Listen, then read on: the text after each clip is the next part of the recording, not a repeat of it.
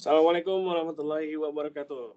Halo, halo semua, ketemu lagi bareng gua Rino Braha di uh, episode yang kesekian kalinya lagi di dunia dalam desain. Tapi kali ini gua nggak sendiri, ada co-host gua. Siapa dia? Bright? Hai semua, apa kabar? Gak ada yang jawab ya. ya, ini masih pada inget uh, si Bright atau Brandito yang dulu ngisi podcast keberapa ya, Bright? Ketiga kalau nggak salah. Ketiga ya, ketiga kalau nggak kedua lah. Jadi dia bakal temenin gue. Nah, bintang tamunya nih yang udah kita tunggu-tunggu, yang udah kita kasih uh, sneak peeknya di IG beberapa hari yang lalu. Uh, seorang desainer dari Google, Google US. Langsung aja kita panggil. Hai, Olive. Halo. Hai, apa kabar? Baik nih, baik-baik. Siap langsung aja mulai. Gimana play yes uh, pertama-tama boleh ceritain tentang diri lu dulu nggak Olive? Ya yeah, uh, sure thing. Uh, gue namanya Olive or Olivia panggilnya Olive. Uh, aku asalnya dari Surabaya. Um, terus apa lagi ya? Uh, SMA gue di Surabaya International School. Terus kuliah aku pergi ke US Uh, sekarang gue kerja di Google yang di Mountain View. Hmm. Kuliahnya jurusan apa tuh kalau boleh tahu? Uh, jurusannya sih namanya uh, New Media Design, tapi kalau kayaknya equivalent di Indo DKV deh, I think. Hmm. Hmm. Di di kuliah yang dipelajari apa aja tuh? Uh, pas kuliah gue empat tahun itu belajar ya apa ya um, interaction design jadi UX design. Uh, ada graphic design dikit terus ada animationnya dikit juga terus juga ada 3D uh, the way that um, jurusannya aku tuh biasanya uh, tahun pertama sama tahun kedua kita dikasih basicsnya. Jadi itu udah kayak oke okay, kamu belajar Photoshop kamu belajar After Effects. Uh, all the tools kita dikasihnya tahun pertama tahun kedua terus tahun ketiga sama tahun keempat itu biasanya baru anak-anak mulai kayak uh, find their focus lah. Biasanya fokusnya tuh either masuk animation sama 3D atau uh, UI UX. Terus gue uh, pilihnya yang UI UX. Hmm. Bray, kita di Indonesia kayaknya nggak ada UI UX ya kalau di DKV ya? Uh, nggak, adanya di IT kalau nggak salah. Hmm. Oh, oke okay, oke. Okay. Ya, yeah. menarik, menarik. Oke, okay, terus um, ya biasanya kita mulai apa namanya pertanyaan dari followers DDD di belakang nih. Cuman karena banyak banget yang nanya, ya kan. Uh, mungkin bisa langsung dimulai aja gimana sih ceritanya lo uh, dari mulai uh, lo mungkin kuliah terus apakah karena kerja di uh, tempat yang lain dulu sebelum eventually lo landing on Google gitu. Iya yeah, iya. Yeah. Gimana gimana gue bisa masuk Google? Yo iya. Yeah. Uh, yeah. uh, pas gue kuliah kebanyakan anak-anak kan uh, what I notice itu pas tahun ketiga uh, terus mau ke tahun keempat kan ada summer break Nah, liburan summer itu anak-anak pada biasanya magang uh, di US lah. Terus gue juga, uh, nah, um, karena itu gue juga goalnya aiming pas uh, whenever ada summer break, gue juga bikin magang. Um, so I guess what started was um, my ah kalau mau di sekolah aku uh, tiap tahun itu juga ada namanya career atau portfolio day. Itu kayak apa? uh, companies-companies bakal datang ke sekolah terus mereka ngadain bus kamu bisa ya kayak pameran kamu bisa datang ke busnya mereka terus uh, lo kasih resume mereka gitu uh, pas gua tahun ketiga ada Google nah yang representing uh, Google Books itu actually my itu uh, bekas profesor gua bekas profesor Iya bekas profesor gue di di sekolah aku namanya sekolah aku Rochester Institute of Technology. Hmm. Uh, jadi uh, dia ngajar gue pas gue masih di tahun pertama terus setelah tahun pertama itu dia quit dia pergi ke Google hmm. um, dia kerja di tim gue lupa tim apa uh, terus ya itu pas gue tahun ketiga dia balik untuk representing Google di career fair itu di portfolio dia itu hmm. uh, terus gue ya udahlah gue samperin aja. Gue kayak I I don't know uh, if you remember me or not uh, tapi gue pengen kasih tunjuk portfolio gue kalau gitu kan. Terus ya udah gue chatting dia kayaknya 10 15 menit gue kasih tunjuk project gue uh, sorry 15 15 menit gimana? Uh, 10-15 menit gue kasih tunjuk project gue gue kayak okay. gue walk him through gitu oh ini project gue goalnya kayak gini. Terus pas desain proses gue tuh gue gini gini gini um, ya udah terus setelah itu gue nggak expect apa apa sih. Hmm. terus uh, I think the the next week gue dapet phone call dari phone call atau atau email ya? Gue lupa. Ada recruiter dari Google reach out ke gue terus dia bilang hey actually um, kita dapat referral nama kamu. Terus ternyata yang refer itu profesor gue oh. okay. uh, jadi gue masih ya itu gue tahun ketiga. Terus gue bilang oh dia dia bilang uh, we want to start your application process buat full time. Terus gue bilang dong oh gue sebenarnya masih tahun ketiga. Uh, nggak uh, bisa. Gue mau selesai sekolah dulu. Uh, hmm. gue nggak looking for full time yet. Terus dia bilang oh ya udah nggak apa-apa. Uh, keep it on, keep in touch aja selama setahun. Nanti kalau kamu udah lulus kamu email gue aja. Nanti kita will start your application process aja. Terus ya gitu. Oh gimana rasanya waktu dapat email itu gila sih gue kayak tapi yang gue lebih tertarik itu sih yang tadi lo pitching lo 15 menit itu itu kayaknya valuable lesson banget nih buat kita kita nih uh. Uh, kenapa kenapa Iya, maksudnya yang tadi lo bilang lo pitching uh, for like 15 minutes gitu, apa sih yang lo ceritain sehingga si profesor ini bisa kayak nge-refer lo ke Google gitu? Iya, uh, kalau di nggak tahu di Indo ada atau ada atau enggak. Kalau di US biasanya portfolio day is when you you show your portfolio ke recruiters gitu. Nah, by default kamu pasti cuma dapat 10 sampai 15 menit. Nah, kebanyakan itu anak-anak bakal kasih tunjuk karena 10-15 menit kan nggak lama. Jadi mm-hmm. otomatis kamu cuma bisa kasih tunjuk biasanya satu project. Nah, satu project itu gue kasih tunjuk, I think apa ya? Itu tugas UI UX dari kelas. Itu kita harus redesign um, kayak sistem buat kita uh, daftar kelas gitu. Kalau mm-hmm. di, di US atau di sekolah gue sistemnya online and it's hmm. not that good gitu. Jadi proyeknya kita udah kalian harus redesign UX-nya sama juga visual design-nya buat bikin uh, gue pitchingnya project itu sih gue kayak dia oh pas project ini gue uh, my process itu gue mulainya dengan research. Terus research gue uh, dari research gue ketemu bahwa ada pain points ABC gitu. Nah dari pain points itu gue uh, addressnya di UI gue change-nya kayak gitu um, terus ya gue kasih tunjuk final UI ada feature ini, feature ini nih karena pas uh, research itu ada orang yang bilang, oh gua nggak suka kayak gini, I wish what would be helpful kayak aja gitu. So that was, I think that was my 15 minute pitch.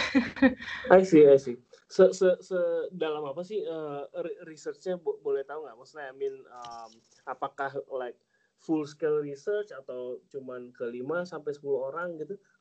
Uh, itu kayaknya tugas gue pertama kali yang gue ada research jadi kita dibantuin juga sih sama profesor gue mereka uh, profesor kita di kelas tuh udah kasih uh, apa kayak a list of questions yang kita tanya gitu jadi paling nggak udah dibantuin gitu terus dia bilang udah kalian uh, survei paling nggak uh, 10 orang hmm. jadi karena karena tugas sekolah juga uh, waktunya kan terbatas so it's it's a small scale research sih tapi it's a good introduction lah buat UX research. I see. And then uh, di, di di outcome itu langsung sampai UI ya. Berarti nggak cuma sekedar wireframe aja ya? Iya iya iya. Kalau kita di kelas, at least project-project kita biasanya mulai dari wireframe sampai akhirnya gitu. Hmm. Oke, okay. Bray, any question? Belum. Belum. Oke. Oke oke. Terus um, apa ya? terus uh, berarti setahun berikutnya lo lo langsung nge-email lagi gitu ya iya gue kayak kapan ya? Kelas 3 oh iya iya. Jadi pas tahun tahun 4 mulai gue udah mulai persiapin portfolio gue gue udah mulai persiapin project-project yang gue bakal uh, apa kayak showcase gitu di portfolio. Terus gue selesainya pas kayaknya liburan sekolah deh mulai Desember gitu. Gue selesai Februari 2000 16 terus gue langsung email namanya Elisa. Gue langsung email Elisa gitu. Um, ya I think kalau gue email terus mulai application process uh, the whole application interview process itu tiga bulan totalnya. Oh, really? wow. Iya. Berapa berapa lapis? Uh, jadi biasanya um, kalau kamu the interview process tuh mulainya ada phone screening sama recruiter. Tapi recruiter itu cuma bilang, oh ini steps yang kamu bakal uh, ngalamin pas full time interview itu ini ini aja. Jadi kayak briefing dulu.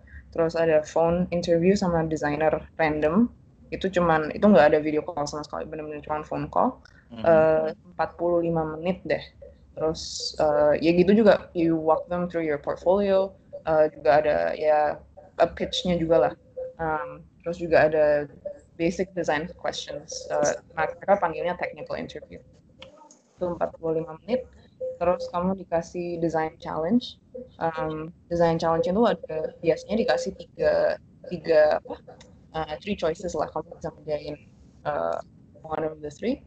Uh, kamu dikasih waktu seminggu untuk nyelesain. Terus kamu kirim PDF-nya balik ke recruiter. Sorry, ki ki kirim video. Uh, nggak kirim PDF balik Oh, ke PDF. Oke. Mm-mm.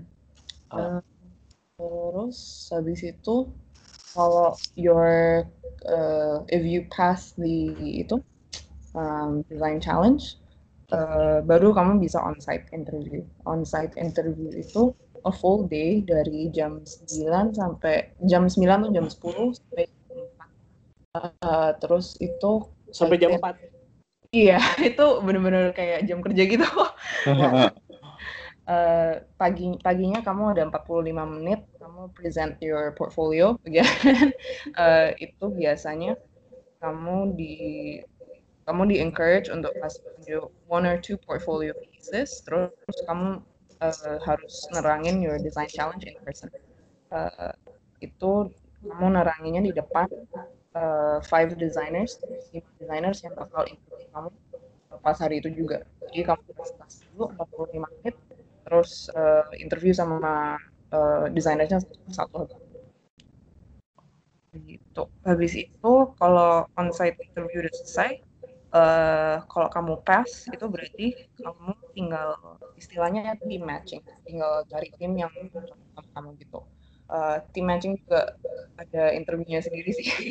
Tapi usually it's a lot more relaxed it's more just about kamu cocok atau enggak sama culture tim itu uh, kamu skillsnya cocok atau enggak sama itu team matching gua ada itu dua interview sudah baru dapat offernya Wow. Wow. Lengthy banget sih. ya. panjang sih Iya, iya, iya. Oke, so um, apa namanya? Gue sempat baca katanya um, apa namanya? Uh, dulu ya, zaman-zaman dulu misalnya kayak pengen banget masuk Google tuh kan sempat googling kan pertanyaan masuk Google tuh kayak ngaco-ngaco gitu di luar nalar gitu loh. Lu sempat Hmm. ngalamin gitu gak sih? Eh, gua enggak sih. Um, I don't think I know anyone yang pernah ditanya yang aneh-aneh kayak gitu sih. I see. Hmm.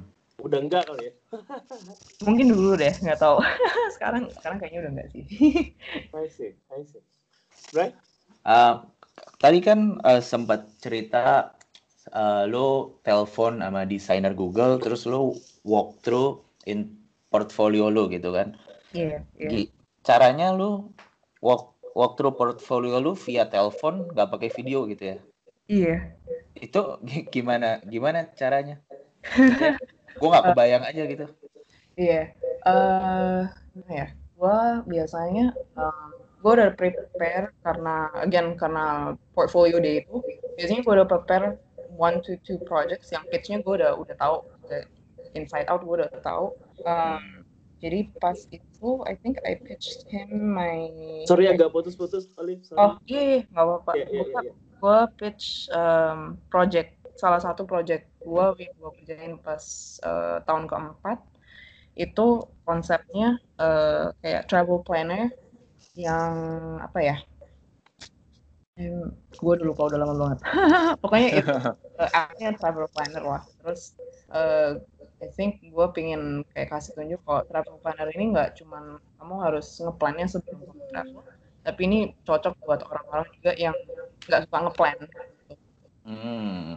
Um, jadi biasanya sih gue presentasinya mulai the the initial pitch itu kayak problemnya apa terus dari problem itu solusi gue apa uh, that's usually kayak uh, apa istilahnya the hook the the thing that makes someone interested in listening to you gitu.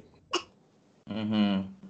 sorry apa tadi eh, agak putus-putus boleh diulang lagi Eh, apa yang paling ngebuat em, orang buat interested dengar portfolio itu kan soalnya di sana kayaknya udah udah kayak bentuk culture eh, buat portfolio itu udah kayak wajib lah kudu gitu kalau Iya. di kalau di sini kan masih yang ya masih yang melek aja yang oh gue harus benerin portfolio gue nih nah kalau Iya. di sana eh, apa sih key apa ya key eh, key proposition atau key value dari sebuah portfolio itu apa sih sebenarnya itu sih um, menurut gue ya it shows you uh, who you are as a designer Aha.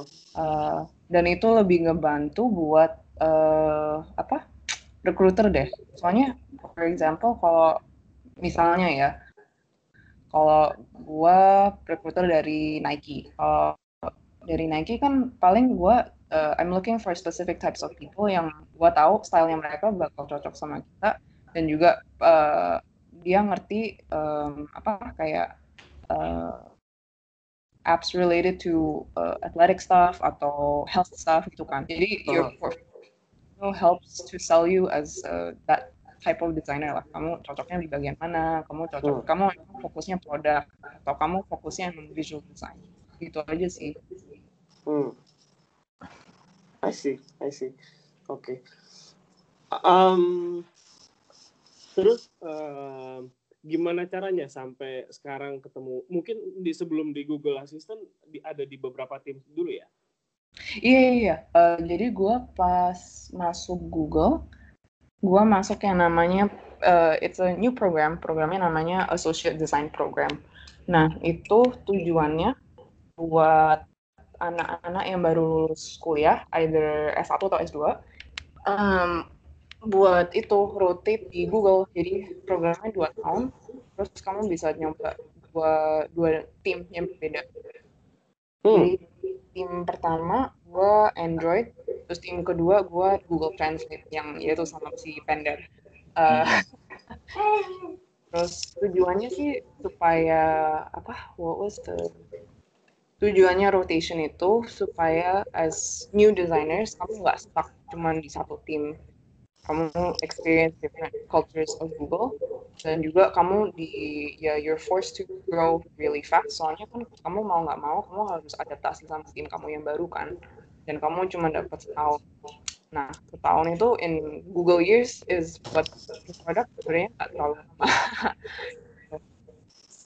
Um, terus ya yeah, so gue finish rotation gue tahun lalu Agustus terus uh, gue pindah ke Google Assistant team tapi masih juga ngerjain uh, translation related thing itu Hmm. Berarti si si associate design program ini bukan kayak manajemen training gitu ya? Gue tadi mikirnya gitu. sih. oh enggak enggak enggak enggak enggak management training jadi nggak tahu pernah dengar uh, associate product manager nggak Yes, itu Ah. steps before product manager kan ya? Iya iya itu jadi di Google namanya APM program Ah. Nah itu uh, program kita sebenarnya di modelnya from that program gitu. Soalnya mereka they realize that it was a, like successful buat APM. Jadi Hmm. mereka juga coba successful atau enggak buat desainnya gitu. I see. Jadi goalnya kayak lebih matengin lo biar masuk ke mana yang lebih cocok apa gimana? Eh jadi gimana ya ceritanya? Mungkin cerita dari APM program dulu deh. Hmm. Program itu didiriin soalnya mereka pas Google masih muda kan ya mau nggak mau mereka harus hire PM dari yang udah ada apa uh, Experience. Iya, udah ada work experience dari company lain kan. Hmm. Nah, terus katanya ini yang yang diriin program ini kan si Marissa Mayer yang di Yahoo itu. Iya, Hmm. iya. Itu uh, she noticed kalau uh, PM-PM ini mereka udah bawa culture-nya mereka sendiri. Nah, Hmm. itu not necessarily uh, culture yang fit sama Google. Nah, goal goalnya dia itu uh, to make this program buat college grads is so that these uh, product managers bakal make their own Google culture gitu. Hmm. And grow grow fast as a as a leader and yeah as a as a leader lah. Jadi mereka they wanted to bring this thing buat the designer the associate designer program uh, grow fast grow design leaders lah and in a googly in a Google culture. I see, I see. Uh, how, how do they do that? I mean, um, dikasih project terus-terusan, apakah ada dikasih apa namanya mentorship juga atau gimana? Uh, enggak sih, jadi uh, kita cuman ada kelas 2, cuman ada 8 anak, terus uh, 8 ini we're, we're all in different teams gitu. So, ya kita kerjain project-project yang di tim kita. Tapi of kita masih kadang-kadang ketemu sama-sama terus ada kelas bareng-bareng kayak oh ini ada leadership class.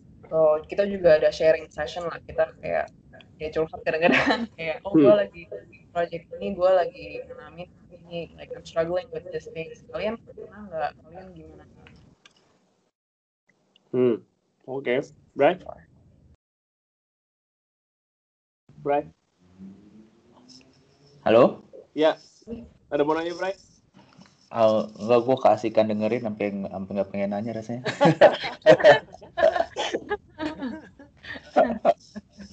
Oke, um, oke, mungkin kita move ke ini kali ya, apa namanya day to job as a designer. Jadi anak, bukan anak, apa namanya, eh, apa namanya orang-orang di sini tuh kayak penasaran di di Google itu prosesnya kayak gimana, sama nggak sih kayak di sini gitu? Ada eh, I don't know, mungkin masuk ke tema design sprint kah, ada research-nya dulu kah, ada usability testing, ada Iya. eh, prototyping, guerrilla testing atau gimana? Boleh Iya. cerita nggak? Iya, boleh, boleh. Gue dengerin podcast Pri yang dulu, kayaknya more or less the same sih. Oke, oke.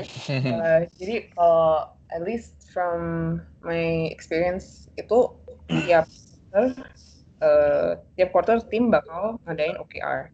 Hmm.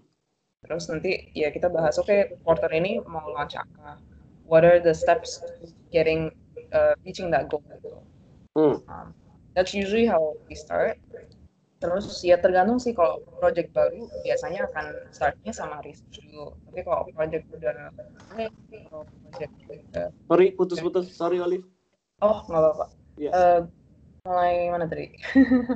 Um, OKR. Um, Iya. mungkin ya mungkin sambil gue tanya deh eh, set OKR-nya itu se, se apa ya kan mungkin Google udah gede banget nih itu apakah dari visi company yang paling gede terus turun ke lo atau ya cuma di tim lo aja udah gitu Mhm. Di tiap eh, gimana ya? Di tiap level biasanya ada OKR sih. hmm. Jadi kayak ada company level OKR, ada PA, PA itu. Jadi kalau Google saking gedenya kan ada different products. So, sorry sorry ada apa Google kan saking gedenya ada different products. Oke Each, each of those products bakal ada OKR-nya sendiri juga buat quarter itu. oke Um, terus ya makin ya it trickles down gitu dari dari apa product level ke tim tim kamu yang gede terus ke your direct team gitu. hmm. Eh, ya biasanya tiap tiap quarter kita ngadain OKR terus habis itu sih tergantung projectnya ya kalau projectnya emang baru ya biasanya kita mulainya research dulu Hmm. projectnya kecil biasa maybe research isn't needed ya paling ya designer sama engineer ngerjain gitu um, ya tergantung tergantung projectnya sih Oke, oke. Si si OKR ini ditranslate as a KPI nggak sih? Gue selalu kepo deh sama itu. kenapa kenapa Sorry? halo kenapa Ya, eh, itu tadi gue nanya em, OKR itu kalau di Google ditranslate as a your KPI nggak sih? Atau ada KPI tersendiri lagi ada OKR? eh KPI ya tadi bilangnya Mm-mm. oh KPI apa ya Berarti enggak. Berarti nggak ada KPI. K- KPI. KPI is like uh, key, key performance indicator gitu. Jadi kayak misalnya, mm, Oh. Iya kayak misalnya tim gue Google baru Assist- Google tadi Eh, kita oh kita ada ini at the end of the quarter Oke. Jadi kita kan at the beginning of the quarter kita set OKR-nya. Mhm. Terus at the end of the quarter kita lihat lagi OKR-nya kita grade beneran ada kayak uh, internal tool yang kayak uh, dinilai gitu. Terus nanti ada Oh. GPA-nya keluar gitu. Oh. ada average-nya keluar gitu. Um, Hmm. Iya sih. I guess that that our KPI-nya ya the same as the OKR. I see, I see. Berarti dari dari OKR transfer KPI ya, Bray ya? Ya mirip-mirip sih ya. I see, I see. Oke, terus um, oke di- desain proses. Uh, How do you work with your team? Um, kan kalau di sini misal let's say contoh ada salah satu company yang uh, sistemnya tribe atau squad. Jadi uh, product manager, engineer sama designer ada di satu tim nih. Tapi ada juga yang di uh, unicorn yang lain itu ada yang tim desainnya terpisah nih. Jadi dia uh, like a PIC aja. Dia kalau ada project ya udah dia nimbrung ke situ gitu. Nah, kalau di Google sendiri kayak gimana? Eh, tergantung tergantung timnya deh. I think Hmm. that's what I what I've learned. Jadi kalau di di mana ya? Di asisten kita ya kita manggilnya pod sih. So I guess it's more, like squad What? uh, Pro, pod kayak Pod. POD pod. Oke, oke. Kita manggilnya pod. Jadi ya gitu ada tim misalnya kamu tim asisten yang ngurusin productivity. Productivity itu kayak alarms, notes, uh, reminders gitu-gitu. Jadi kamu ada ada PM-nya, ada desainernya, sama ada engineer-nya gitu. Hmm. Um, so that's that's the team that I work on kayak gitu. Nah tapi what I've I've noticed juga asisten saking gedenya juga ada tim yang istilahnya kita panggilnya horizontal. Hmm. Uh, jadi horizontal itu for example our the apa visual design team di asisten itu kalau kita kalau feature-nya udah selesai baru nanti kita minta bantuannya mereka eh bantuin dong uh, visual design-nya kayak apa mereka yang lebih horizontal dan not necessarily ada engineer yang dedicated to mereka Oke, Bo- boleh jelasin lagi nggak eh, em, apa namanya eh, pembagiannya di sana di sana gimana sih? Kalau di sini kan misalnya let's say ada oh, UX, oh lu cuman output lo wireframe, ada UI, output lo sampai warna sampai interaction misalnya. Kalau di sana gimana sih? Uh, again uh, depending on the Depends. team lu bakal lu bakal denger gua bilang ini berkali-kali Really, really, iya iya iya iya. Seru seru. Google Google saking gedenya sih um, benar-benar depending on the team jadi uh, yang what I've noticed kalau timnya yang gede kan karena tim kan berarti mereka yang Sorry putus-putus.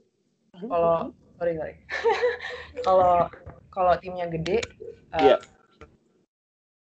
Misalnya mereka bisa itu hire more designers Oke. Jadi karena more designers, mereka bisa hire more people that spec uh, apa yang ya itu ya specifically. Jadi uh, bisa hire apa ya kayak visual designers, bisa hire UX designers, motion designers, sama researchers. Iya. Hmm. Biasanya. kalau- Ma- kalau- sorry. Sorry, kalau gede kecil timnya itu berdasarkan feature atau apa? Uh, berdasarkan apa ya? That's a good question. Gue nggak tahu ya. No, I think uh, kasarnya sih ya depending whether or not itu feature yang Google lagi care atau enggak buat tahun itu. Oh. Jadi for example kalau search sama assistant kan selalu gede Mhm. karena those are the things that Google invests in. Jadi pasti timnya um, for yang tim kecil apa ya? Uh, tim kecil Project Five. That's that's one example lah. Oh. Project Fi kan uh, Google's apa apa ya phone phone provider service kan. Nah itu I guess it's smaller soalnya kan scope-nya mereka cuman untuk providing service di US doang. Hmm. Kalau tim tim yang lebih kecil biasanya mereka prioritize uh, UX designers atau kita panggilnya interaction designers. Hmm. Nah biasanya juga mereka karena timnya lebih kecil, uh, you're forced to do kind of everything juga sih. Oh. Jadi lu lu dipaksa jadi hybrid, bukan dipaksa tapi you're expected to be a hybrid. Dan mereka biasanya cari orang yang memang lebih hybrid. Kalau timnya udah lebih gede, ya biasanya kita juga carinya orang-orang yang udah lebih ya specific in certain areas. Hmm. Ah. I see. Itu itu menarik sih. Jadi kalau lu mau kerja di Google, lu punya dua pilihan, lu mau hybrid atau lu mau jadi spesialis. Iya, tergantung benar-benar tergantung timnya sih. Hmm. Kalau kalau tim tadi nih, uh, misal kayak lu tadi ya uh, shuffle, terus itu yang nentuin, oh gue mau ke sini itu dari lu sendiri atau ada tim yang menilai, oh nih si Olive cocoknya di sini nih gitu. Pas, maksudnya buat program gua atau? Iya iya, pas di oh. program terus lu kan rotate gitu kan. Nah itu yang nentuin lu sendiri atau ada yang assess? Uh, tahun jadi pas tahun pertama kita nggak bisa milih kan, soalnya belum belum di dalam. jadi ya kasarnya di di assign aja sih sama uh, people people running the program will assign you gitu. Um, tapi itu juga berdasarkan interview kamu gitu.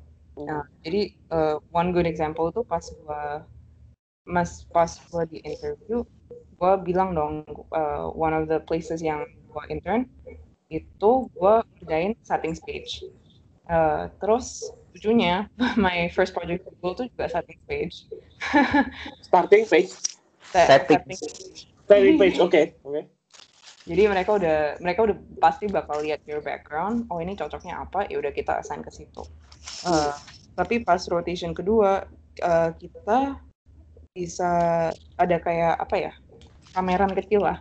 Jadi tim-tim yang itu yang lagi nyari associate designer uh, manajernya pada datang semua terus mereka present oh kamu kalau tim gua lu bakal ngerjain project ini loh. Terus ya gitu juga. Jadi gua ketemu vendor di itu di pameran gitu vendor present gua gua lagi cari desainer untuk ngerjain project ini. Um, apalagi ya? Jadi biasanya mereka juga bilang oh kalau we're looking for people yang uh, interested in these types. Terus uh, buat tim matchingnya gua oh gue inter well, informal interview sama vendor gue ketemuan uh, eh, gue kasih tunjuk gue udah pernah ngerjain apa aja di Android. Um, terus setelah itu kita harus pilih our, kita masukin kayak di di roster gitu. Tulis oh uh, tim pertama yang gue pingin mau masuk sini tim kedua apa di ranking gitu. Oh I see I see um, uh, my next question is kalau dilihat dari luar ya misalnya dari orang luar ke Google oh kayaknya Google oh based on data banget nih itu benar nggak sih di sana desainnya based on data banget uh, again depending on the team okay That's a fourth, jadi, fourth time. I know, I know. Um, jadi for example, kalau kamu a good example itu the ads team. Kalau kamu karena ads kan pasti affect the revenue kan. Nah, kalau mereka mau make a UX change, of course harus backup sama data dong. Soalnya yeah. kan uh, ya kasarnya you're you're affecting the money. yes. Uh, kalau let's see. Tapi tim yang lebih kecil, tim yang lebih kecil juga data, tapi I guess instead of kalau ads kan lebih quality, uh, quantitative data, jadi numbers. Uh, tim yang lebih kecil, I feel lebih care about qualitative. Jadi uh, apa ya? Qualitative. I don't know how you explain. I don't not really sure to explain qualitative data. kayak kayak ini sih kan kalau kita bayangannya oh Google canggih gitu kan ada ada Google Labs-nya gitu yang lo interview orang terus ada misalnya lu dilihat di apa di dalam kaca kayak di TV-TV gitu itu bener gak sih? Uh, enggak sih, kayak gitu enggak. enggak, kita kita ada kalau research kita ada biasanya ada our own research team. Terus hmm. kamu kalau misalnya itu emang project kamu, kamu bisa lihat through apa kayak uh, video call lu bisa lihat. Jadi lu lihat partisipannya kayak aku bakal kupas ini, bakal gimana gitu. Hmm. Bisa atau juga di recording sih. Tapi kan of course udah ada partisipannya udah udah sign a waiver bilang oke okay, I'm, I'm okay kalau kalian record dan apa informasi gue bakal apa confidential gitu kan Google nggak bakal pakai your personal information uh, dan disebarin gitu. Hmm. Oke. Okay. Um, nah kan kemarin gue sempat nanya nih, uh, how many of you guys using Google Assistant gitu kan? Um, mm -hmm. Turns out like baru 30 persenan gitu lah. Nah, uh, apa ya kalau emang uh, mungkin lo bisa jualan gitu biar orang pada lebih, lebih pakai produk yang lo bikin itu sebenarnya apa sih yang menarik dari si Google Assistant ini? Uh, slogannya tim kita apa ya? Bentar, gue ingetin dulu. bentar, bentar. Uh, Google Assistant is the fastest way that you can uh, accomplish things. Kalau nggak salah gitu sih slogannya. Oke. Okay. Itu itu kayak mantranya tim gitu ya? Apa gimana? Uh, itu our mission statement. uh, your what? Mission mission statementnya oh, Google. mission statement. Oke. Yeah. Oke. Okay. Okay. Jadi ya kalau misalnya kamu nggak mau lama-lama di Gmail, Google. Assistant bisa gampangin lah buat kamu. Kamu tinggal bilang, eh Google, write me an email, ya udah gitu. Ya, Hmm. it's your, it's, it's kind of like your personal assistant tapi digital lah. I see. I see. Oke. Okay. Terus kalau kalau sehari-hari jadi desainer di Google Assistant, um, yang didesain apa sih? Kan kalau Eh, kalau ya. kita coba pakai produknya kan, um, ya kayak I mean interactionnya ya si bubble text itu, terus misalnya ada um, apa rekomendasi? Google Home, Iya Google. Ah iya itu maksudnya. Google Home, Pixel Buds. uh, mungkin si Bray lebih iya pakai lo Bray. Gue pakai Google Home tiap hari. Pakainya buat apa? Uh, Spotify, terus uh, Translate, terus kadang gue main game, tapi suka bingung kalau main game. tapi ya, ya itu sih menurut gue itu benar-benar jadi asisten gue sih. Gue butuh apa, gue tanya doang ke dia. Hmm. Nah, kalau dari uh, scope desain nih, Olive, uh, sehari-hari itu apanya sih yang di yang yang didesain? Mm-mm. Is it is Uh, it the, the flow, more ke flow atau benar-benar uh, visualnya atau gimana? Gue lebih, ya, gue lebih fokus ke flow sampai gue biasanya apa ya? I, ya, jadi gue desain flow, gue buat wireframe sampai gue juga dikit lah visual desainnya sebelum gue hand off ke visual desainnya. Uh, tapi gue juga uh, lately sih um, lebih aktif juga sama itu. Um, I'm blanking out now. Uh, apa ya? Team kalau misalnya lo lagi mau buat feature baru gitu, oh feature development, sorry sorry. Jadi gue gue juga lately been involved itu. Jadi gue kerja sama sama PM gue, kita bahas oke karena feature ini kita udah hampir selesai buatnya. Next steps kita mau ngembanginnya gimana? Ngembanginnya itu kita juga harus fokus sama user dong. Terus itu ya it's my responsibility buat advocate buat users uh, to figure out what are the right features, next features to build itu buat my my team. Karena tim gue kan fokusnya sama translation di assistant. Uh, jadi ada ada sedikit itulah uh, feature development, ada kerja sama sama uh, voice designer. Itu dia yang fokus untuk buat conversationnya. Jadi kalau lu bayangin kita sebagai sebagai UX designer ya, kan kita buat flow uh, digital kan, everything yang ada screen-nya kita uh, map out the flow kayak kalau kamu klik ini bakal screen apa, kalau ini bakal Mm. Nah, voice voice designer juga mirip, tapi dia buatnya buat conversation. Jadi dia dia yang map kayak if you say this, what will happen? Um, dan itu sebenarnya lebih rumit daripada kita kita desain itu uh, digital interface. Soalnya conversation kan banget orang bisa ngomong apa aja kan, and you can't always plan for that. Jadi gue kerja sama sama dia untuk figure out what are the appropriate flows buat Google Home, flow-nya kayak apa kalau di Google Home Hub yang device baru kita keluar, flow-nya kayak apa. Nah, kalau di uh, apa on a mobile phone, flow-nya kayak apa. Jadi gue kerja sama sama dia, soalnya di uh, those three different devices kan ada voice interaction-nya, tapi voice interaction-nya beda level kan. Google Home, it's all voice. Kalau di Home Hub, Smart Displays kan separuh apa? Separuh uh, screen terus voice. Terus kalau mobile juga ada voice tapi nggak harus kan di mobile kamu bisa juga cuma lihat visuals. Um, that's usually day to day sih uh, kerja sama sama dia figuring out flows kayak apa. Terus gue juga uh, gue in charge of uh, organizing research juga. Jadi gue yang bakal ke research team terus gue bilang eh kita minta bantuan dong ini. Um, apa lagi ya? I think that's yeah, that's mostly it.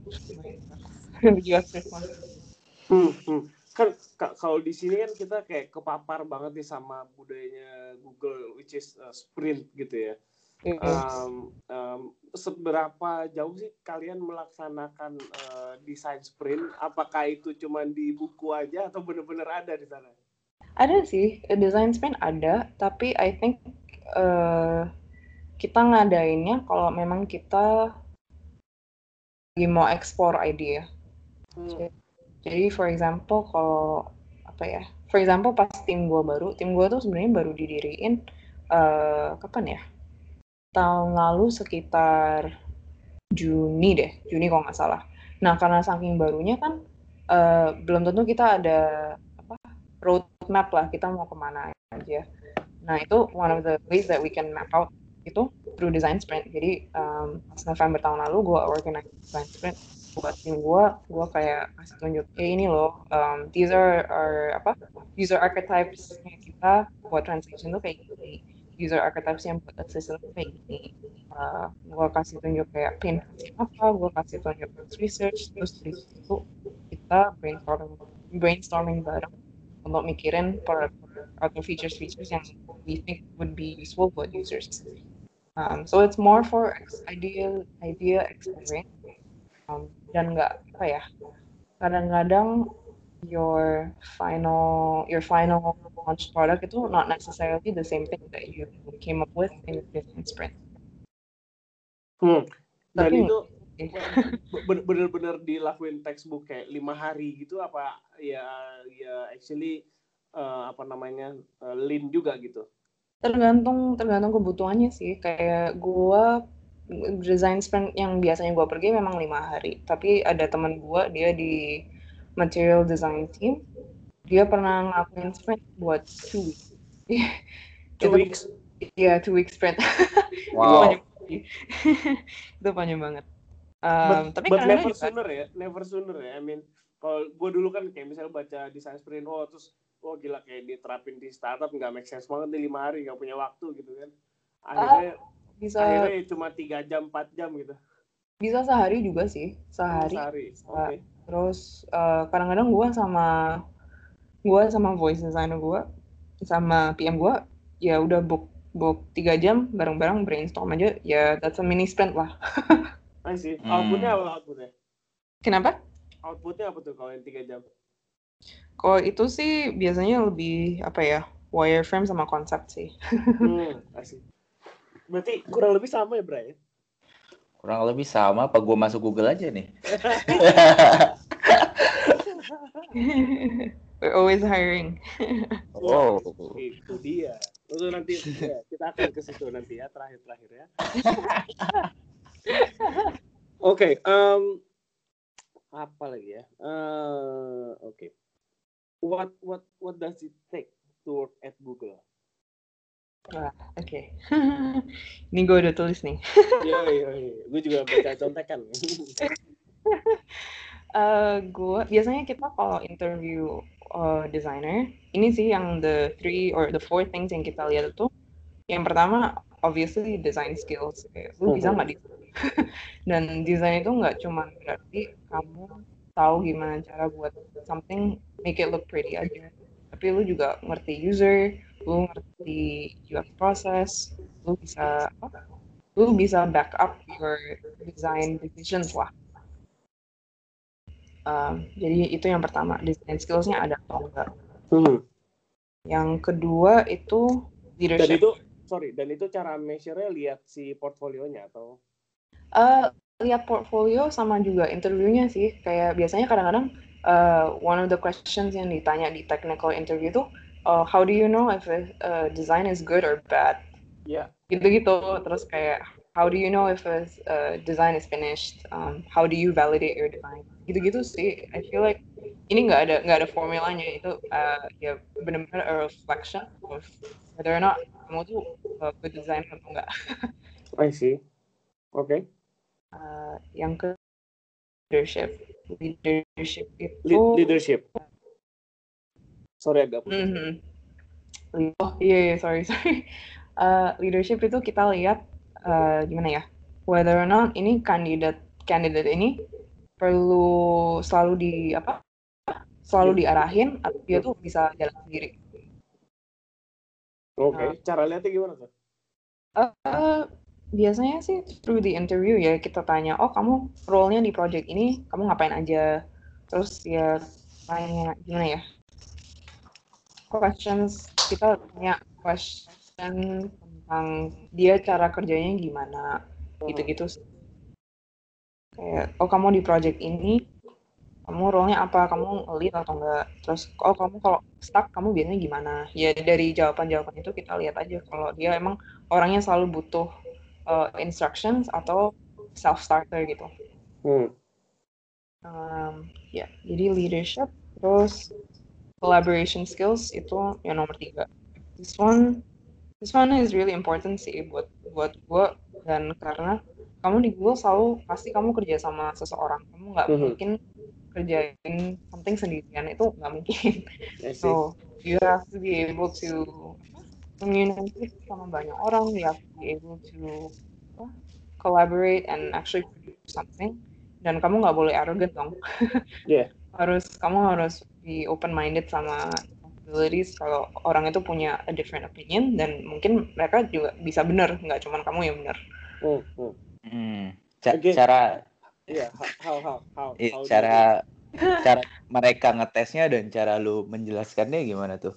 kalau collaboration skills juga Guys, sama detail banget ya nanyanya ya. Ya kan buat siap-siap.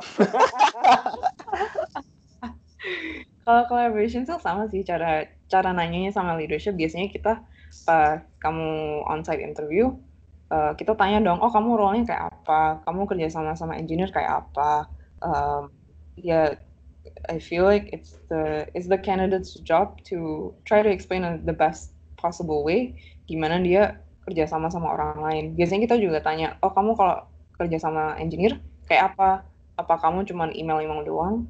Atau you know kamu bener-bener kamu duduk di sebelahnya mereka terus kamu collaborate bareng-bareng gitu Hmm. collaboration yeah that's yeah I think that's it sih. Jadi di, di, sana kalau sama engineer itu ya satu satu ruangan dan duduknya deket ya. enggak sih actually engineer gue di gedung yang lain jadi gue kadang-kadang Oh, gue kadang-kadang jalan ke gedungnya dia sih Oh, really? Oh. Iya, nggak jauh sih tapi maksudnya kita eh, nggak tahu kenapa floor planningnya gitu Hmm, pada pakai Oh. skuter gitu mondar mandir enggak ya? Oh. Eh, kadang-kadang sih Oh, I oh, see. mau nanya dong, kalau uh, soal kolaborasi kan Google tuh di seluruh dunia, seluruh negara, banyak negara gitu kan. iya Kalau lo harus collab sama orang yang di London atau di Sydney gitu misal, iya gimana Eh, uh, kayak gimana supaya kolaborasi itu efektif gitu? Iya, Eh, kadang-kadang jadi actually tim kita ada dua orang yang di London. Hmm. Jadi dia tiap kayaknya sebulan kali dia selalu datang deh. Oh. Sebulan kali dia datang ke Mountain View, terus dia seminggu seminggu kerja sama sama tim dia gitu. Nah, other other than that ya video call Gua juga and salah satu engineer gue ada yang duduk di gue seminggu. Sekali gue sync sama dia either sync atau chat atau email. Um, gitu sih. Tapi tiap biasanya ada dedicated time untuk tim kamu kalau ada yang remote untuk ngebang atau terus ya meet meet in person lah. Ah, I see. gitu sih. But I feel like uh, apa ya they Sorry putus, agak putus-putus. Sorry. Oh, nggak apa-apa. Um, I feel like they try to keep teams local. Mhm. Ah, apa tuh? What, what, what does it mean? I mean, um, trying to timnya di lokal itu aja atau gimana? Eh, iya sih. Jadi Google sebenarnya the- mereka nggak terlalu senang kalau timnya tuh terlalu terpecah-pecah gitu. I see. Jadi um, memang kalau ada tim lain di London itu mungkin mereka ngerjain the same product tapi nggak ngerjain the same feature. Jadi uh, for example apa ya? Yang contohnya kayak oh kayak YouTube. YouTube kan ada di, di headquartersnya di San Bruno dan juga mereka ada office di Zurich. Nah, tapi tim yang di Zurich ini fokusnya uh, produk mereka itu yang creative Oh. Sorry gimana? Kalau yang Mis- Missouri gimana? Jadi misalnya uh, YouTube, YouTube itu kan headquartersnya di San Bruno. Oke. Terus tapi mereka juga ada tim, ada sister team di Zurich. Ya. Zurich. Oh Zurich Jerman ya? Eh Iya, di Swiss ya Swiss. di Swiss, di Swiss. Nah, yang tim yang di Swiss itu mereka fokusnya beda sama tim yang di yang di San Bruno. Hmm. Kalau yang apa? San Bruno itu mereka fokusnya lebih ke apa ya produk yang buat the consumer. Kalau yang di Zurich mereka fokusnya produk-produk buat yang content creatornya. Hmm. Kayak I see. Ta- Jadi under satu umbrella tapi eh, fokusnya agak dibagi gitu ya. Iya, biar apa ya, nggak terlalu nggak terlalu terpecah-pecah lah timnya. Iya iya iya iya. I Hmm. see. Oke. Terus terus abis collaboration skill apa nih? Eh, yang terakhir namanya Googliness. Nah, ini dia nih, Bray. Coba dicatat, Bray. Eh udah udah. Makanya gue diem.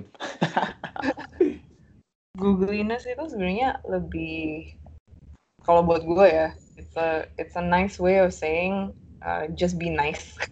Oh. Oke. Jangan jadi orang itu yang baik, jangan ya jangan arrogant lah, jangan sombong. Just be a nice person, um, and you'll be fine. Hmm. Simple tapi keren ya.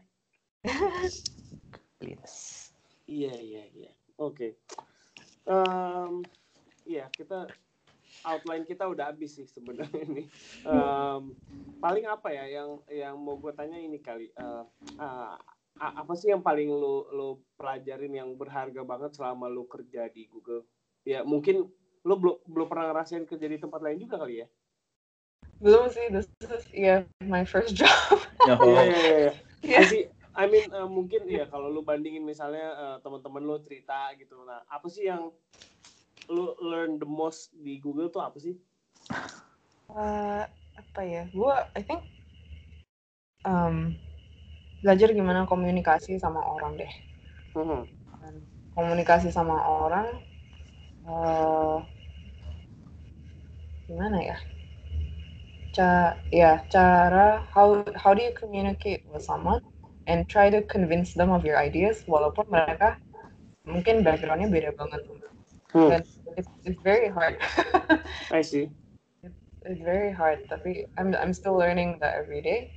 Um, How? Apa lu lu selalu bawa data apa gimana? How? enggak sih ya you won't always be able to convince someone gitu sih. You can you just have to try the best that you can. Tapi I think from a from a UX person ya gue selalu my apa my goal is to advocate for a user. Jadi ya gue coming from that standpoint kayak oh is this actually the best thing for our user? Um, that's how that's usually how I try. Tapi kalau misalnya mereka nggak ngerti ya gue harus eh, cari tahu mereka care-nya tentang apa. Kalau misalnya em, misalnya ya kalau PM mereka lebih care tentang eh, apa kayak will this make revenue Yes.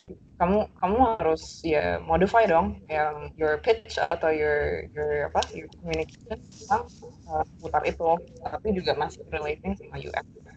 I see. Jadi Oh. disambung-sambungin antara uh, being users advocate and then also the the goal which is revenue gitu ya. Iya sih. Ya pokoknya intinya sebagai person in anyone lah, you have to communicate with someone, you have to know your audience. Dan itu juga that's not easy tapi something that I've learned at working at Google tuh kamu harus kayak think about what their what their point of view itu apa. Kamu juga harus uh, address those points itu supaya kamu bisa menangin mereka. Hmm. Oke. Oke. Eh, mungkin em, ada tip nih, eh, misalnya teman-teman nih yang yang ya pastilah semua pada tertarik kalau misalnya kerja di Google Bray apalagi ya, Bray. Ah, enggak, biasa aja. oh gue jatuh tarik bray. Iya gitu. Jadi um, uh, ada ada tips gak sih? Kayak misalnya um, uh, apa ya? Banyak yang bilang nih ya ini selentingan di luar ya. Oh lu kalau Google lu harus ada referral dari dalam nih gitu. Itu satu. Yeah. terus um, atau misalnya lu harus super pinter banget gitu. Nah ini orang-orang ini kayak mesti mulai dari mana sih? Dia harus bikin rajin nulis kah? Atau langsung eh, nggak uh, tahu malu misal searching orang Google terus langsung kirim emailnya gitu? Mungkin atau gimana? Ada tips nggak sih? Uh, tipsnya sih emang emang kalau tahu orang di dalam eh helps a lot sih. Gue I mean buktinya gue dapetnya karena referral juga kan. I see. um, apa ya I think one of the tricks itu internship. Internship dari Google itu gampang banget. Well nggak gampang banget tapi oh, lebih, lebih gampang untuk kamu convert jadi full time dari internship. Jadi tips, tips nomor satu coba dapetin internship di Google. Nah, tapi kalau kalau mau join internshipnya sendiri masuknya lumayan susah juga apa gimana? Uh, lebih gampang dari full time sih. Um, ada cuman ada phone interview sama ada design challenge. Udah itu aja. Hmm, I see. Ini tips menarik nih dibandingin proses gue yang ada berapa lima interview lah terus yang tujuh dua lagi yang gitu gila sih itu banyak banget sih ya, tapi kebanyakan the tech company di Silicon Valley mirip-mirip gitu sih hmm. hmm. iya gue Pinterest mirip mirip juga gue pernah interview sama Pinterest sebelum pas gue juga interview sama Google Pinterest more or less mirip lah proses hmm. Um, I see. Apa lagi ya tips-tips Uh, lu, lu kayak mesti meng meng menguatkan online presence lu gak sih kalau mau apply di Google? It helps, tapi I think what what we value more is your apa design thinking skills. Gimana hmm. kamu nyampain itu on your portfolio? Oke. Okay. So, design thinking, um, apa ya? Bisa sih kamu email, coba email pegawai Google, obviously jangan langsung tanya resume, or tanya minta minta resume jangan jangan langsung gitu. Tapi uh, gimana ya, the way that kamu bisa ngeframe itu, kamu bilang oh uh, aku lagi aku sebagai design student aku mau minta portfolio review dong boleh nggak? Dan kebanyakan orang biasanya oke okay sih kalau kamu kamu frame-nya kayak gitu nggak apa-apa. Terus bisa sih juga apply online. Temen one of my friends actually dapat full time dari online application. Oh nice. Hmm. emang rada lama tapi it happens juga sih. Dan memang memang apa portfolio itu selalu di review sama sama kita hmm, jadi pas submit online itu benar-benar portfolionya udah yang harus yang paling kece lah ya? Iya. I see. Bray, ayo Bray, silakan Bray. Uh, ada nggak sih kayak advantage untuk orang yang udah based in US sama orang yang masih di luar US ada ada perbedaan nggak dari prosesnya? Uh,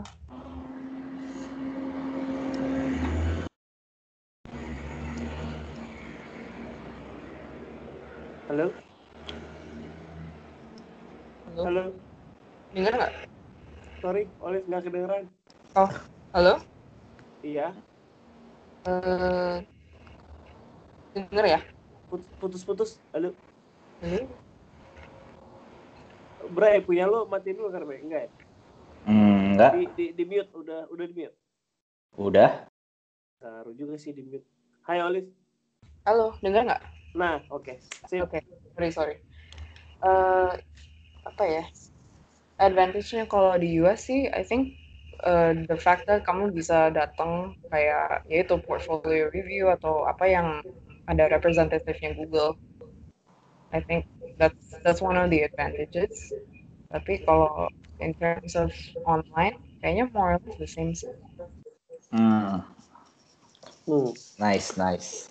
Kalau jam kerja di sana gimana sih? Uh, gue biasanya sampai sana jam setengah sepuluh terus gue cabut pulang jam lima wah gue enak banget Tapi tergantung tergantung harinya juga sih. Kalau sibuk ya sampai jam 6 terus kadang-kadang apa masuk lebih pagi. See. Terus eh, apa namanya? Eh, ada ada remote gitu atau? Bisa sih. Eh, aduh, I feel spoiled.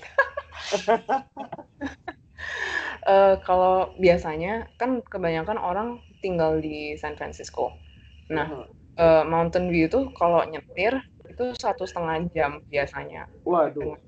dengan traffic gitu satu setengah jam. Jadi kebanyakan manajer bolehin pegawainya mereka itu seminggu sekali dari SF. Hmm. Jadi Seminggu gue sekali. iya seminggu sekali dari SF. Oh, Oke. Biasanya sih segitu. Kecuali manajer lo baik banget dan ya lo bisa dapat lebih dari itu sih. Tapi tapi biasanya gue gue seminggu sekali dari SF. Jadi kayak hari hari Rabu gue bakal ke Google yang di SF yang Google yang Halo? Halo Iya, iya. Iya gue tadi bilang gue hari Rabu biasanya uh, yang di SF. Hmm, I see. Kalau satu setengah jam sama kayak di Jakarta, bro ya? Iya. Jadi Google aja, Pak. Iya.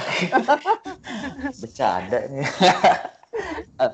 gue mau nanya dong, kalau dulu gue ingat gue pernah nonton film judulnya The Internship. Jadi kalau lo baru masuk Google lo harus melakukan semua itu. Itu sampai sekarang masih gitu nggak sih? Eh ada ada gitu-gitunya sih, tapi nggak ya nggak sedramatis yang di yang di Enggak ya.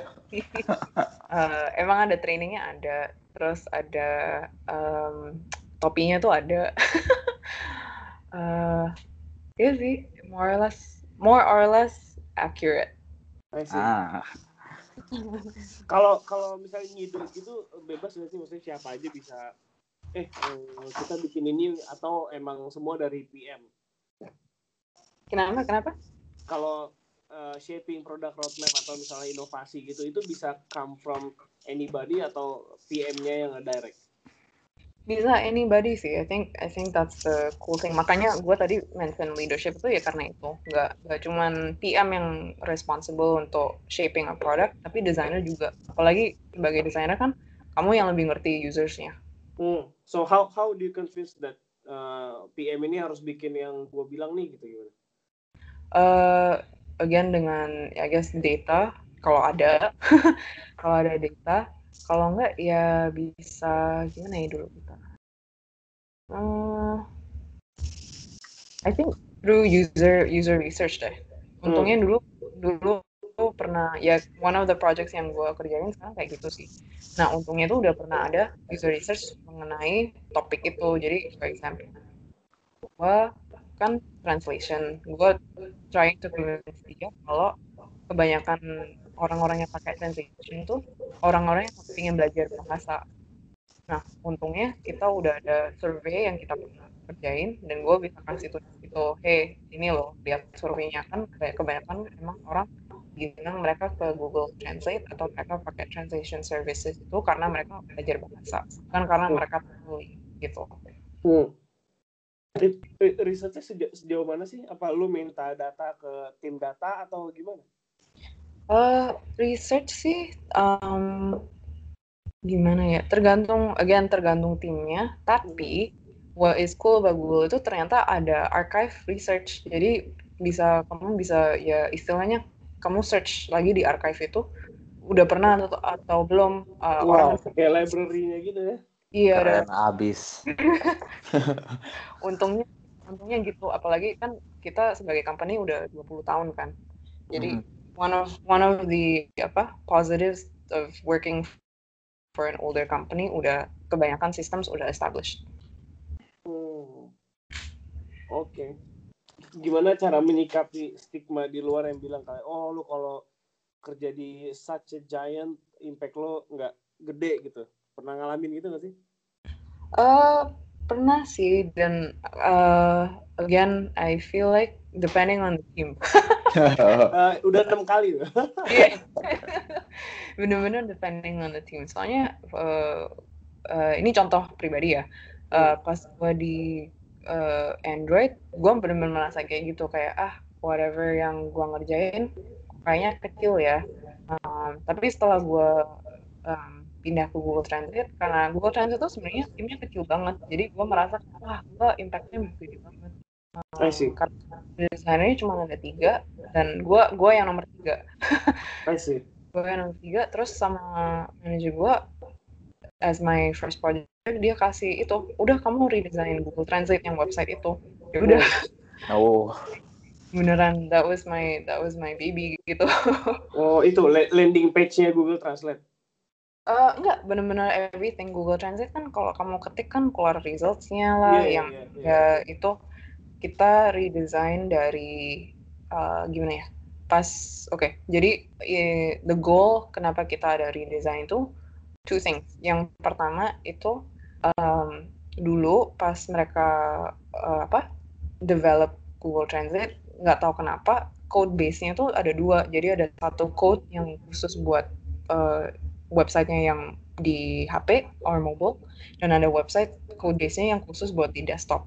Nah itu engineering wise kan nggak bagus karena berarti kamu tiap kali kamu mau develop feature kamu harus Maintain dua hal. Iya. Nah, jadi itu one of the reasons kenapa kita redesign itu untuk jadiin satu code, code-nya jadiin satu. Jadi biar kamu engineer-nya sekali coding udah di on all platforms udah bisa. That was that was reason one. Terus reason two itu karena kadang-kadang ada features yang ada di desktop itu nggak nggak available di mobile. Jadi that was another reason we redesign it. Jadi it was my responsibility untuk adapt those features yang ada di desktop untuk juga adapt untuk mobile. Terus um, apa lagi ya? Modernizing the design language. Soalnya kan pas yang dulu itu uh, berapa lah, tahun ya? Katanya udah lebih dari tujuh tahun nggak di desain. Jadi udah old banget dan belum Hmm. adopt belum adopt material design. Jadi itu juga uh, ya apa my responsibility untuk modernizing it into material design gitu juga. Berarti kita bisa dengan berbangga hati, wah nih kalau lo translate di web ini yang bikin desainer Indonesia nih gitu ya. Yeah. Skill, gokil. Yes. Bray, gue udah kehabisan ini nih, Bray. Hmm. Pertanyaan nih, Lo- dari lo ada nggak, Bray? Eh, gue nggak ada sih. Cuma gue mau cerita dikit. Kemarin gue memanfaatkan Google Translate untuk bantu eh, turis dari China yang nggak bisa bahasa Inggris. Jadi gue lagi jalan gitu kan di di jalan terus ada orang tiba-tiba ngomong bahasa Mandarin ke gue. Terus gue nggak ngerti dia ngomong apa. Terus gue keluarin Google Translate dong. Terus gue pakai feature conversation itu kan. Terus ternyata dia mau ke Mer Merli Merlion. Terus gue tunjukin pakai translate lagi, terus dia ngerti. Jadi Google Translate beneran membantu hidup gua. Gokil, gokil. Itu beneran baru kemarin loh itu. ya, gue langsung buka apps nih. Oh iya, ada ada conversation sekarang ya. iya, ada seru. Itu keren banget. Oh ini Iya. Olis juga yang ngerjain. Enggak, kalau yang app orang lain. Keren sekali. gue gue cuma website doang ya. Oh, jadi kayak ngomongnya ganti-gantian gitu, Bray. Ganti-gantian. Mm. Jadi Nice. eh, yang ngerjain website beda orang, app beda orang, iOS Android sama. Eh, iOS Android eh, satu orang. Banyak kan Oh. under apps kan. Iya, jadi Google Translate tiga eh sekarang sekarang cuma dua desainer sih. Eh, jadi manajer aku Pender, dia lebih ke apa ya? outreach lah kayak coba kerjasama sama produk Google yang lainnya eh, coba kol- kolaborasi lah Mhm. ada desainer yang ya dulunya aku yang apa, bagian web terus ada satu anak baru dia yang bagian apps apps dua-duanya di iOS sama Android Hmm. udah itu aja Asik.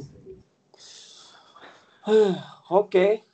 Um, well, apa ya? Mungkin kita tutup dengan um, eh masih ada lagi nggak, Bray? Nggak. Ah, kira-kira Google Translate butuh desainer keempat nggak? I can see that coming. pasti mereka senang sih itu timnya kecil banget there's there's always work Oke. Iya, atur dah, Bray. Oke, uh, mungkin kalau dari Olive nih, uh, mungkin kita udah langsung tutup aja. ya. Udah udah satu jam 10 menit juga. Iya, nih. Thank you sudah. banget.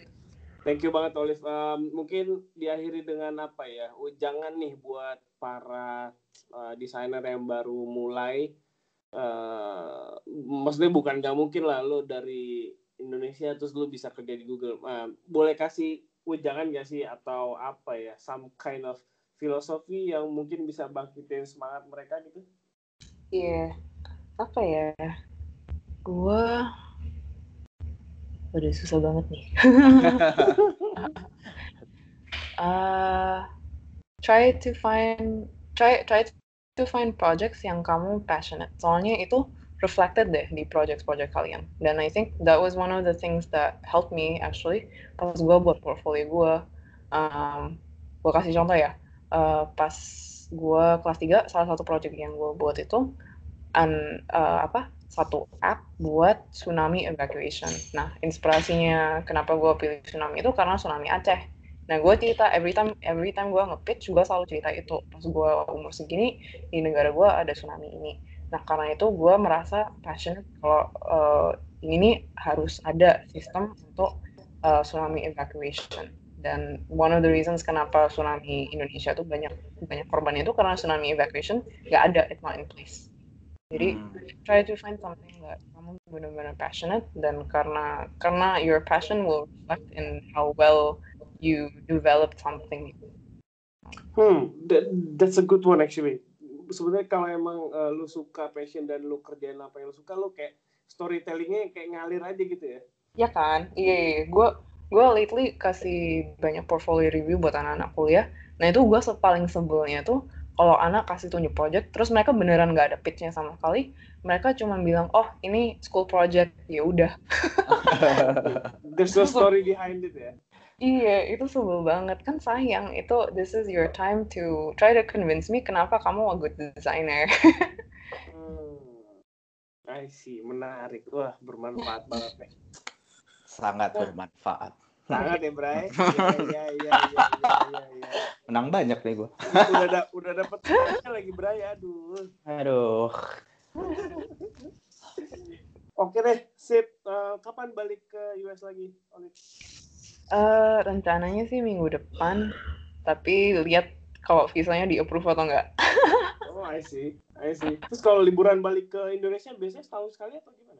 Iya sih, gue biasanya cuma setahun sekali. Soalnya eh my apa orang tua aku juga kadang-kadang ke sana lah. Kita Oh. kita gantian gitu. ha. Paling enggak Hmm. paling, paling minimum setahun sekali ketemu sesama lah. Kalau balik seminggu, dua minggu gitu. Iya paling dua minggu. Soalnya again cutinya nggak banyak. Oh, I see, got it. Kayaknya agak beda sama di Europe ya. Europe kayaknya lebih banyak liburnya. ya. Iya sih, Eropa katanya minimum 25 hari. Udah langsung kamu minimum dapat 25 hari. See. Nggak Oh. minat pindah ke itu Google Europe atau Eh mungkin sih, nggak tahu nanti lihat dulu lah. I see, I see. Oke, thank you banget Olive buat waktunya. Thanks Olive. Iya, thank you udah udah ngundang. Yoi, kapan-kapan kita ngobrol lagi lah ya. Iya boleh boleh. Nanti kalau gue ke Jakarta pasti gue kabarin deh. Siap, mantap. Kalau ke Jakarta nanti bukan ngobrol doang, kita bikin meet up kayaknya nih. boleh boleh boleh. Mantap. Tapi siap-siap pasti pertanyaannya sama lagi. Gimana cara? That's the golden question. Oke, Olive, eh, Olive, thank you ya. Eh, Iya, iya, sorry thank you. ganggu waktunya malam-malam. Mudah-mudahan em, yang denger bisa apa ya, dapat banyak insight dan lebih semangat lagi kali yang ngedesainnya kalau mau ngejar Google. Iya, nggak apa-apa. Gue juga gue aktif di Instagram kok. Jadi kalau ada yang mau nanya juga bisa da- dari situ. Oke, Hmm. sedap. DDD sih rencananya mau bikin platform biar bisa tanya-tanya ke expert gitu. Boleh sih, gue gue tertarik kalau ada itu. Mantap, dah sit fix. Oke, Olive, Bray, thank you. Thanks semua. Sampai Thank ketemu you. lagi di uh, episode berikutnya. Stay tune di apa namanya IG dan Anchor dan Spotify-nya Dunia Dalam Desain. Semoga yang kalian dengar malam ini uh, bermanfaat. Thank you. Uh, this is Tri. Terus ada Olive di sana, ada Bray. Yeah. Thank you, Bray. Thank you juga. Gue gak ngapa-ngapain. Enak ya, Bray? Gue gue cuma menyerap ilmu. ya, ini diputer bisa tiga kali lah ini. Ya bisa. Oke, sip. Harus. Bye. Bye, thanks semua. Bye bye. Bye bye. Thank you.